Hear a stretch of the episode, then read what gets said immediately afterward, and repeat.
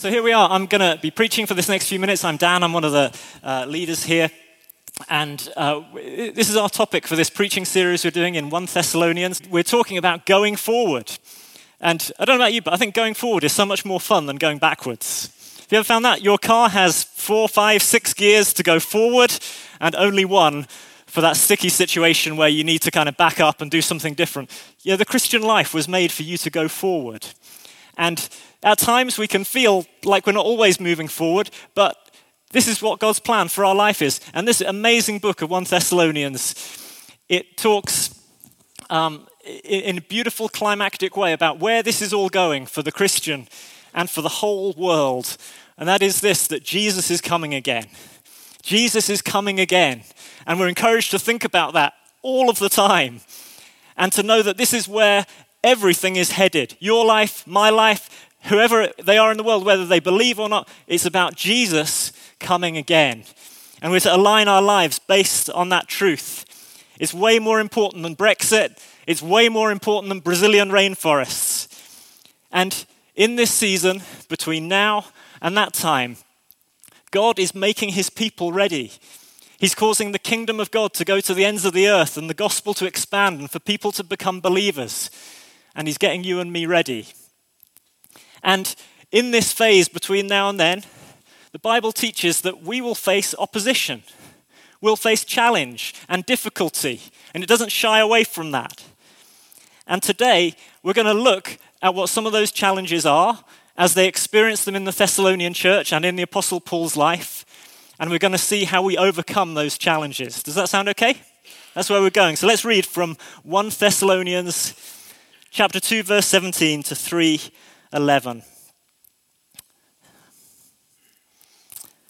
But brothers and sisters, when we were orphaned by being separated you from a short time in person, not in thought, out of our intense longing, we made every effort to see you. For we wanted to come to you. Certainly I, Paul, did. I mean, he threw the others under the bus there, didn't he? again and again. But Satan, but Satan blocked our way. For what is our hope, our joy, or the crown in which we will glory in the presence of our Lord Jesus when he comes? Is it not you? Indeed, you are our glory and joy.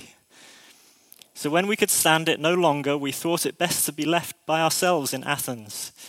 We sent Timothy, who is our brother and co worker in God's service in spreading the gospel of Christ, to strengthen and encourage you in your faith, so that no one would be unsettled by these trials. For you know quite well that we were destined for them. In fact, when we were with you, we kept telling you that we would be persecuted. And it turned out that way, as you well know. For this reason, when I could stand it no longer, I sent out to find out about your faith. I was afraid that in some way the tempter had tempted you, and that our labors might have been in vain. But Timothy has just now come to us from you and has brought good news about your faith and love. He has told us that you always have pleasant memories of us and that you long to see us just as we long to see you. Therefore, brothers and sisters, in all our distress and persecution, we were encouraged about you because of your faith. For now we really live since you are standing firm in the Lord. How can we thank God enough for you in return for all the joy we have in the presence of our God because of you? Night and day we pray most earnestly that we may see you again and supply what is lacking in your faith. Now may our God and Father Himself and our Lord Jesus clear the way for us to come to you. So those verses were interspersed with phrases. I put some of them in bold to suggest that this isn't plain sailing, the Christian life. There are challenges, there are, there are opponents to be fought. And here's the news for you and I today that you're in a fight. Tell somebody you're in a fight. But here's the thing it's a good fight. It's a good fight, and it's a fight that God has destined for you to win. So, therefore, it's a super encouraging fight for us to deal with and engage with today because God's plan, as has come across in the worship today, God's plan is victory. Victory for you and I. And in olden times, and in some denominations still, when they baptize believers, they use this phrase the congregation will say over them. As they get baptized, they'll say, Fight valiantly against the world, the flesh, and the devil. And they're the three basic arenas in which we fight this fight of faith the world, the flesh, and the devil. And we're not going to exhaustively cover those three topics today, but I'm going to look at how Paul understood those, uh, those things in this context in the Thessalonian church. So when we read through, we read about feelings of isolation, feelings of frustration, feelings of Satan blocking the way, unsettling trials, temptations, even the hand of God stopping him from getting to where he needs to get. So, first of all, we're going to look at the flesh. The flesh. The flesh is kind of who we are, it's our humanity, it's our mind, our will, our emotions, our bodies. It's, it's what we are. Jesus lived his life in the flesh, he was a human being. Yet, unlike us, he never sinned. In our humanity, we have biases to, to, to, to sin. But you know, every human being, we have vulnerabilities and things that we have to deal with routinely in our life to make sure we keep fighting this fight and keep moving forwards, not allowing ourselves to get pushed backwards. Here's what it was for Paul, verse 17. Brothers and sisters, when we were orphaned by being separated you from a short time, in person, not in thought, out of intense longing, we made every effort to see you. I had to read that a couple of times when I first read it.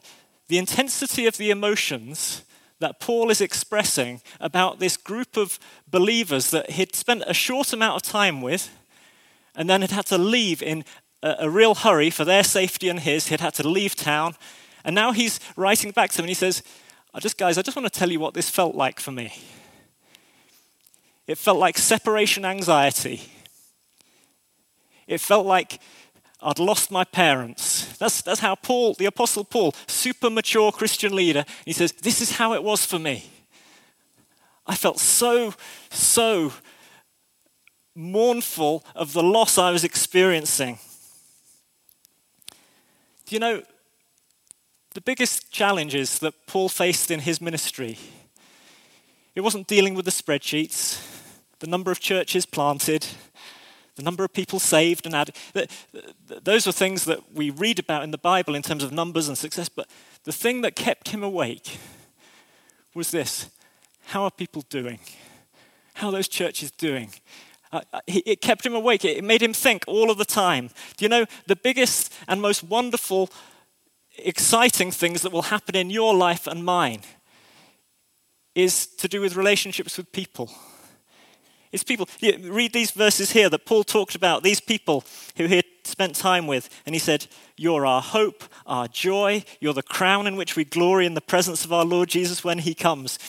If he had known that Kylie Minogue song, he'd have sang, I just can't get you out of my head. He would have done. That's how he felt about them. He said, he said You're the, the biggest delight in my life right now. I just can't stop thinking about you. You know, when you're leading well, and when you're in a, a, workplace or a church leadership position or any leadership position or in a family, parenting, whatever that is, and things are going well, that's exactly how you feel. You feel like, I would do anything just to keep this right now. I love it. But do you know what the biggest challenges you'll face in your life are? People. Isn't that funny? The, the greatest joys are also the greatest challenges, often the very same people. Children.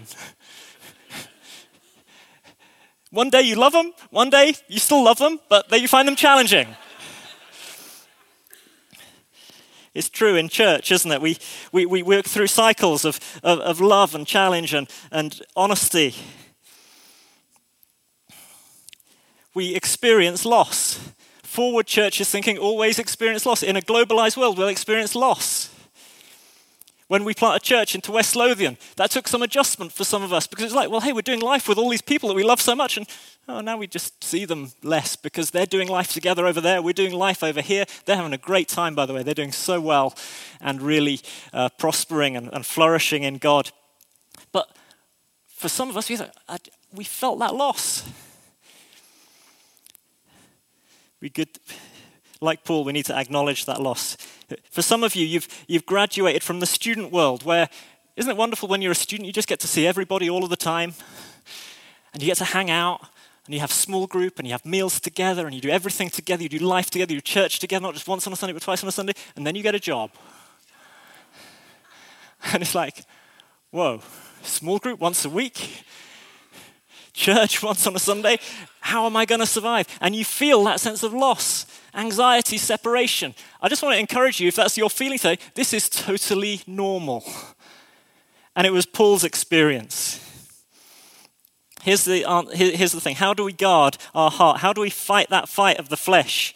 In relationships? Well, uh, just four really quick things. Firstly, you work at them, you work at relationships. Paul said, We made every effort to see you. He wasn't going to let things just drop. He said, I made the effort. He couldn't see them, so he did the next thing. He took an interest anyway. And he sent his second best, Timothy. He said, I couldn't come, but I sent Timothy instead. He wrote them a letter. He was inquisitive about them. You know, there's a lot you can do, even when you don't live in proximity to people all of the time, to keep taking an interest in their lives. Here's the third thing he did he chose to be easily encouraged. I love that bit. It's just that he sounds like a slightly overly emotional, needy guy, Paul, in these verses. He said, I sent Timothy to you, and I was really pleased when he sent the report that said that you remembered who I was. and he writes back to me and says, I was really pleased you said that. Isn't it funny? To be easily encouraged when you hear little bits of news back from people is a way of fighting that fight of faith. And fourthly, he prayed for them. He said, Night and day, we pray most earnestly for you again and again. Praying for people is certainly something that all of us can do even when we don't see people. That's how Paul fought that fight of the flesh. That's how he, he stopped himself getting into low places where he thought, you know what, out of sight, out of mind, I bet they don't even remember me, I don't they care. He, let, he, wouldn't, he could have let that relationship just slip into insignificance and believed the worst. But he did everything he did to honor and protect relationships because he knew that fundamentally the kingdom of God is about relationships. Maybe God's calling you today to trust Him with your feelings of loss.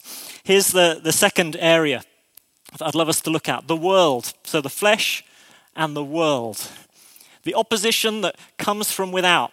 So he said this We sent Timothy, who is our brother and co worker in God's service in spreading the gospel of Christ, to strengthen and encourage you in your faith, so that no one would be unsettled by these trials. For you know quite well that we are destined for them. In fact, when we were with you, we kept telling you that we would be persecuted. And it turned out that way, as you well know. Then a bit later, he says, Therefore, brothers and sisters, in all our distress and persecution, we were encouraged because of your faith.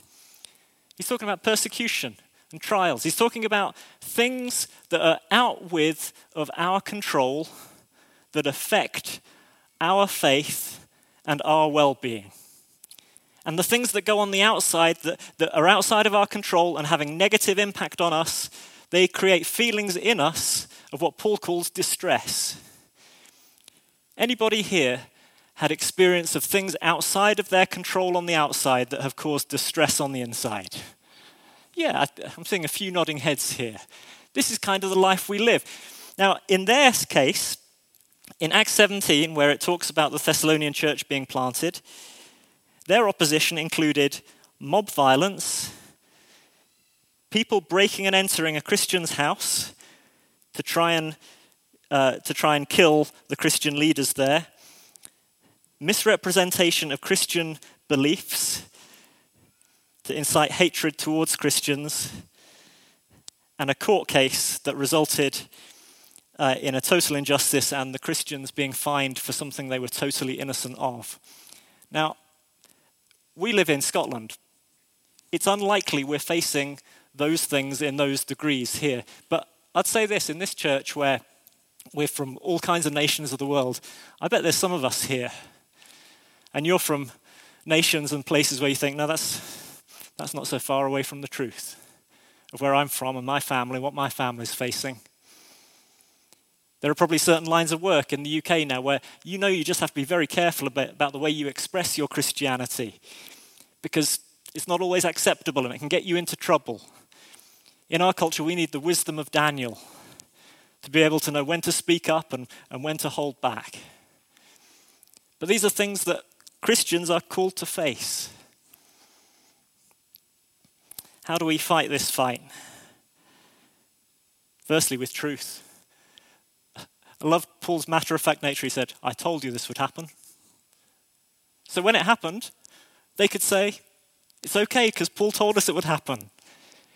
Embracing the truth helps us to fight the fight.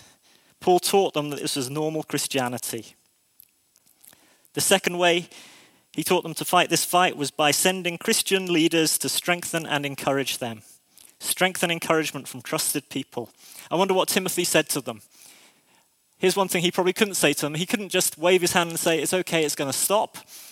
But he did probably say to them, quoting Paul in Philippians 2 If you have any encouragement from being united in Christ, no matter what is going on in the world, here's something you can be encouraged by your salvation is secure. Nothing can separate you from Jesus. One day you're going to be with him forever, and all this nonsense is going to stop. Be encouraged.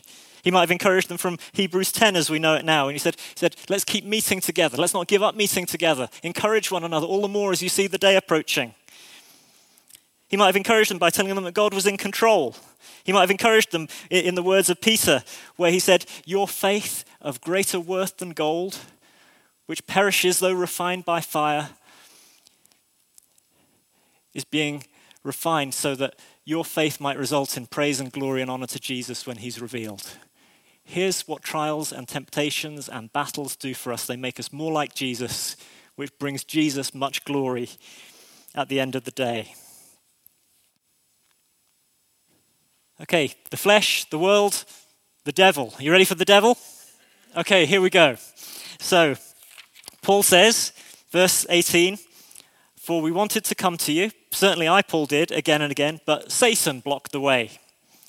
Then in verse 5 of chapter 3, he said, I was afraid that in some way the tempter had tempted you, and that our labors might have been in vain. Now, we, don't talk a lot about the devil and Satan in Western culture. We tend to think of that as being something a little uh, far removed. And therefore, as Christians in Western culture, we often don't talk about this very much. So let me just say a couple of things first. C.S. Lewis wisely said, talking about this issue, he said, There's two equal and opposite errors into which our race can fall about the devils. One is to disbelieve in their existence, and the other is to believe and to feel an excessive and unhealthy interest in them. They themselves are equally pleased by both errors. Charles Spurgeon, when he was talking about what spiritual warfare looked like, he said, Look up, look down, look all around. And what he meant was this that over and above everything, God is sovereign. And therefore, when we look down at the devil, who the, the Bible describes as being crushed underneath believers' feet, we're to understand that any action he takes against us is actually in total um, permission from the sovereign God who is over and above all things. Um, if you've read the famous book, The Pilgrim's Progress, I've just started reading a kids' edition to one of my kids. And it's a brilliant book. It's, a, it's an allegory of the Christian life. Somebody walking from the city of destruction to the heavenly city along a narrow road that takes him across some adventures. And the pilgrim's name is Christian. And at one point on his journey, he's walking along the road, and two people come running at him and they say, You've got to turn back, there's lions on the path ahead. And th- they go back. And he keeps going and he sees these lions and they're right there in front of him. And a voice comes to him from beyond the lions. And it says, Is thy strength so small? By the way, the one I'm reading to my kids didn't have the these and thous in. This is just the original. Is thy strength so small? Fear not the lions, for they are chained and are placed there for the trial of faith where it is, and for discovery of those that have none.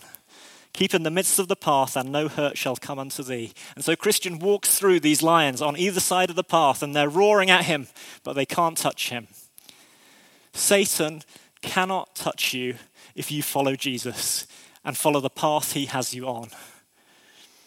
But the Apostle Paul would say in 2 Corinthians 2, verse 11, that we must be aware of his schemes. And in verse 18 that we just read, Paul himself said, Satan blocked our way. Now, the word Satan, it simply means adversary. It means, it comes from a verb meaning to obstruct or oppose. And that's kind of what Satan's been doing ever since the Garden of Eden. He's been obstructing and opposing the will and the plan of God. He's there to block progress. I don't know if you've ever played the game Exploding Kittens.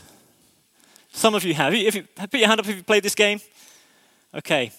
Sorry for those of you who haven't. It's a game that's worth, um, it's worth watching. Uh, uh basically, it's a card game. And the idea is you're trying to outmaneuver your opponents. And you can think you've played a really good card that's going to really help you win the game. And then the next player simply gets their nope card out. And this is what Satan does to Christians. Whenever Christians are trying to make progress and they think, I'm going to follow Jesus, he tries to get out his nope card. And he says, No. He's the adversary, he's the blocker, he's the stopper. That's what he seeks to do in your life and mine. How many times have I heard the story that, that, that somebody hears a teaching about getting baptized, to follow Jesus, getting baptized in water, and they hear it and they think, yeah, that sounds good. And then a couple of days later, they say, you know what, I've thought about it, and I thought, I'm not going to do it right now. Why? Because Satan's noped them. Sometimes you'll, you'll feel inclined to be generous, to bless somebody, or to, to give a donation or something, and you think, yeah, I'm really stirred to do that. And you think, I'll just, I'll just leave it till tomorrow. And then you get up the next morning and think, oh, yeah, I got a bit enthusiastic about that, didn't I? What happened? Satan noped you. You get home late from work on a Wednesday or Thursday night. And you have your dinner and you think, oh man, it's 7.30 already and small group starts now. And you, and you look at your watch and think, you know, it'd be, it'd be kind of fun to just stay home and watch Netflix. What's happened? Satan has noped you. He's robbed you of an opportunity for community where you can give and receive. We have to be aware of his schemes. Now, that's not to say you should never take a, night of small group and all, but beware. We just give in to these things. Oh, that's just how I'm feeling. No, we have an enemy who is really active. Do you want to know some of the things that he does? I mean, church lunch is coming. We could do that instead if you like. I don't know. Would you like to hear what some of the things he does? Great. Okay. I knew you did. I was just, anyway. I've got eight things. Right. I'm going to go really quick. Here's the first strategy that Satan uses. He's called in John chapter 8 the liar and the father of lies. Do you know what he's going to do in your life? He's going to lie to you incessantly, again and again and again. He's going to lie to you about who God is, the character of God. He's going to tell you that God doesn't love you. He's going to tell you that God doesn't love people. He's going to tell you all sorts of nonsense. As much nonsense as he can get into your head, he will try to fill it with. That's why we need to be filled with the truth of the Word of God. Secondly, he blinds the minds of those who don't believe in Jesus yet. 2 Corinthians 4 4 says, The God of this age has blinded the minds of unbelievers to keep them from seeing the light of the gospel of the glory of Christ. Have you ever thought to yourself, if you're a Christian here today, you're kind of thinking, man, who wouldn't want to believe this? This is amazing. Forgiveness of sins, relationship with God, eternal life. Who wouldn't want to believe it? And then you try and share it with somebody and say, I really don't want this. And you're like, how? They're being noped by the devil. Here's the third thing he pretends to be what he's not. 2 Corinthians 11, verses 13 to 15 says, Even Satan disguises himself not as a devil with red horns, but as an angel of light. Here's the thing about Satan he's an attractive voice sometimes. Sometimes people, I'll know, I'll be chatting to somebody and they'll be say, uh, and, and, they'll be saying, oh yeah, I'm just, I'm thinking about reading this book. You know, it's got a slightly different angle on some of the stuff we believe as Christians. And I'm like, don't read that book. Don't read that book because Satan masquerades as an angel of light. And he, there were many false teachers in the New Testament period who people thought, they're good, they're good teachers, they're good communicators, they seem to have their life together, let's listen to them. And the apostle would say, no, don't listen to them. It's a road to destruction. He pretends to be what he's not. Fourthly, he tempts. We read in these verses, he, Paul was worried. He said, I was worried that the tempter might have tempted you, because that's what tempters do. He tempted Jesus. And there's no, uh, there's no limit to what he'll try here. I mean, fancy even trying his luck on the Son of God. But you know, he waited until Jesus was his weakest moment after 40 days of not eating before then saying, Fancy some bread? Why don't you just Jesus, why don't you just throw yourself off this tall building? I'm sure the angels will catch you. Trying to encourage Jesus to throw himself off, to commit suicide. It was a temptation that he faced. And he'll tempt you. And there's no end to the absurdity of the temptations that will come your way. The Bible says that no temptation has deceived you except what is, has, has come to you except what is common to all people. I want to say to you today, some of you here feel like you're wrestling with temptation that surely nobody else in the room is. I want to say I doubt that very much. And in my experience, usually when I talk about the temptation I'm feeling, at least somebody else says, Yeah, I've felt that way too. I want to encourage you to overcome in this battle by being vulnerable and honest. Fifthly, he plucks the word of faith from people's heart where it hasn't taken root. Remember the parable of the sower? The seed gets scattered on the ground, and there's, there's this seed, and it's just lying by the path. It hasn't taken root yet. And Jesus says, and then Satan comes, and he just steals it. There's one thing that Satan hates it's faith. I remember taking a friend as a teenager along to a, a Christian event, and I was so sure he was going to respond at the end. It was a great meeting. I just felt he was about to walk forward, and he didn't. And we went the next night, and he didn't walk forward that night. And I, I chatted to him afterwards, and he said, he said, You know what? He said, I really was going to go forward that first night. He said, But I just thought, you know, I'll just leave it till tomorrow. He said, And then it's just gone. It's not, I, I didn't, he'd allowed it to be stolen. Here's another way that faith gets stolen God will give you an initiative in your heart. All the great initiatives that happen in the kingdom of God come out of a place of faith. And He'll have initiated things in your heart, your life, ministries, ideas. And the thing that the devil loves to do while you're not looking is to just get in there and to just steal the faith out of it. So that all you're left with is rotors to run and work to do, and it feels joyless and empty because faith has been stolen. Don't let him have that victory. Keep your trust in God, keep your trust in Jesus. Here's the sixth one He causes some sickness, not all sickness. I'm not saying a majority of sickness, even, but in Luke chapter 13, verse 16, Jesus healed a woman and he said, This woman who Satan has held captive these 18 years. Satan can oppose us by causing sickness at times. Seventhly, he hinders evangelism and discipleship. That's what he did in the Thessalonian church. Said, Paul said, I want to come and help, but Satan's blocked me. Eighthly, he accuses Christians before God. Revelation 12, verse 10 says that he stands before God and he accuses, he's the accuser of the brothers and sisters. He's trying to talk to God about you. Of course, God doesn't listen to him because he knows he's a liar. But do you know, the other people that Satan accuses, he'll accuse you about yourself. He'll tell you stuff about you that you don't want to hear and that isn't true. He'll tell you that you're not forgiven. He'll tell you that you're not loved. He'll tell you that you don't belong in this church. He'll tell you that you're, you're not recognized. He'll tell you that you're, not, uh, you're missing out. He'll use any manner of accusation. But you know, it's not just about you. He'll tell you that about other people as well.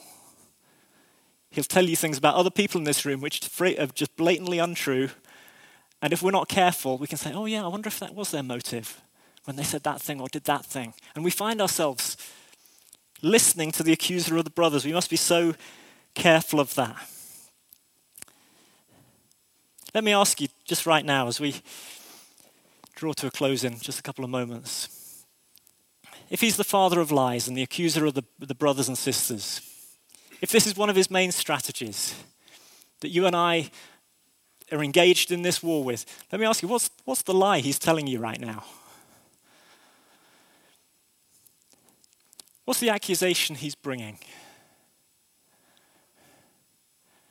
What's the thing that you need to resist? You can take a moment to think about it. I'll, let me just tell you about me for a moment. Um,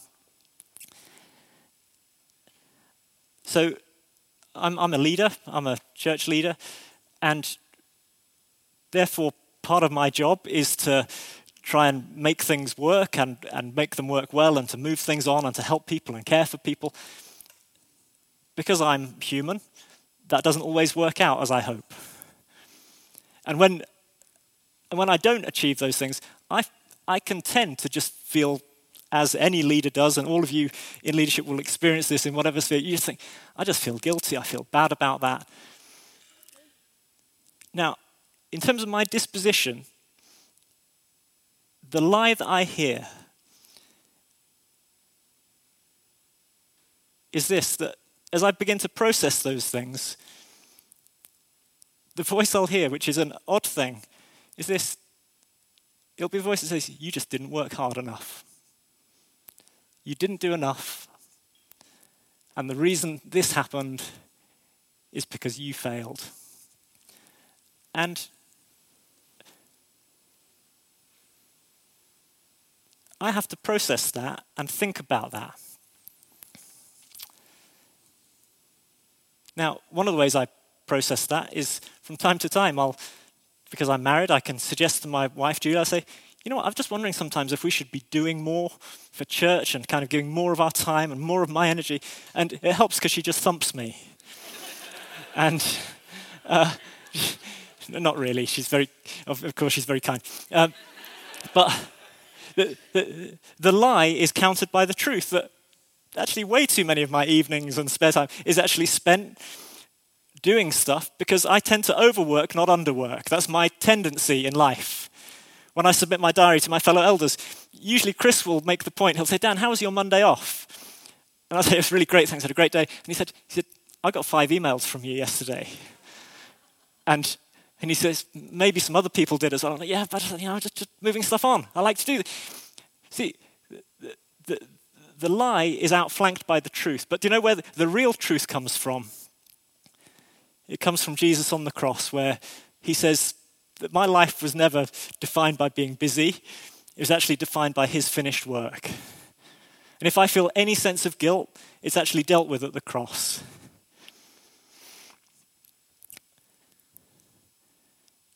And so last week, when we heard that prophetic word, and, and Phil Wilthew called me out in particular, he said, he said, Dan, God wants to say the pressure's off. That's because God knows what I'm like. Now, let me ask you again what's the lie that you're believing? It might be the same, I don't know. I, I dare say it's something different. What's the thing where the enemy would just keep whispering this in your ear? And let me ask you, how are you going to deal with it? How are you going to respond? Are you going to believe it? Are you going to talk about it? Are you going to take it to the cross? Are you going to receive grace and mercy that you might walk in freedom? Because God wants to take the pressure off you as well. So here's the, the question How do we overcome these eight areas? James 4, verse 7 it says, Submit yourselves to God, resist the devil, and he will flee from you. Here's the deal we submit to God and when we live that life, when we take our failure, when we take opposition and we run to Jesus and we say, Jesus, I just need you. I don't have the words, but I need you. I'm going to lean on you. I want to come into the rock of ages, cleft for me. Uh, when we say that, this is the effect it has on Satan. He scarpers. He doesn't just sit quietly and wait at the outside, waiting for you to come. No, he, he runs away. He hates that more than anything. When you put your dependency on Jesus, he runs away. Therefore, submit yourself to God. Submit yourself to the truth about who God is and his character. Adam and Eve didn't do that. They forgot the character of God and went with the lie. We have this annual joke in my family, in, in our household, around about this time of year, as we're thinking about Christmas. Um, I'll, I'll, say at the dinner table or something, I'll say, Oh, kids, I've just read in the news, it's bad news that apparently there's a, a, national Christmas present shortage this year, and all the shops are empty, and Christmas is cancelled. And it kind of worked the first year. They were like, whoa. But every time now, it's like, Dad. Why? Because they know me. They know the character. They, they know that they're going to get Christmas presents. Christmas has never been cancelled in our household. Thank you, Jesus. When we submit ourselves to God, it's to trust Him in loving submission. And we resist the lies of the devil, and he runs. The world, the flesh, and the devil. Sounds like a deadly trilogy, but let me give you a, a much better one to finish Father, Son, and Holy Spirit. Isn't that great? that's the thing that's to preoccupy us. It's not world, flesh, and devil, it's, it's Him, it's God. And in these verses, if we were to read them again, it would talk about God the Father, God the Son, and God the Spirit in the sense of He's talking about the presence of God. And today, as we wrap up, let me invite you to take a step into this life of faith again, to trust your Father in heaven who loves you, to resist the devil who is a defeated foe who Jesus crushed on the cross 2,000 years ago and has very limited role to actually move in your life. But this is where it's going victory. You overcoming. This is the victory that overcomes the world, our faith. Satan is crushed under your feet. Today, let's stand up and let's respond to him.